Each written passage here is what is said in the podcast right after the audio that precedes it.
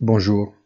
Les données économiques indiquent un ralentissement, tandis que la baisse de l'inflation, du moins en Europe, arrêtée. Après avoir liquidé la First Republic Bank, la Fed revient à se concentrer sur la politique monétaire, répondant aujourd'hui à un marché qui s'attend à un nouvel ajustement à la hausse des taux de 25 basis points. Mais le président Powell doit également se préparer à l'éventualité évoquée par la secrétaire au Trésor et ancien collègue Janet Yellen d'un défaut des paiements paradoxal des États-Unis dès le début du mois de juin. Les cordes commencent à être très tendues et des notes par conséquent de plus en plus aiguës, et ce, quel que soit le cadre géopolitique, plus calme pour le moment, mais non moins dramatique.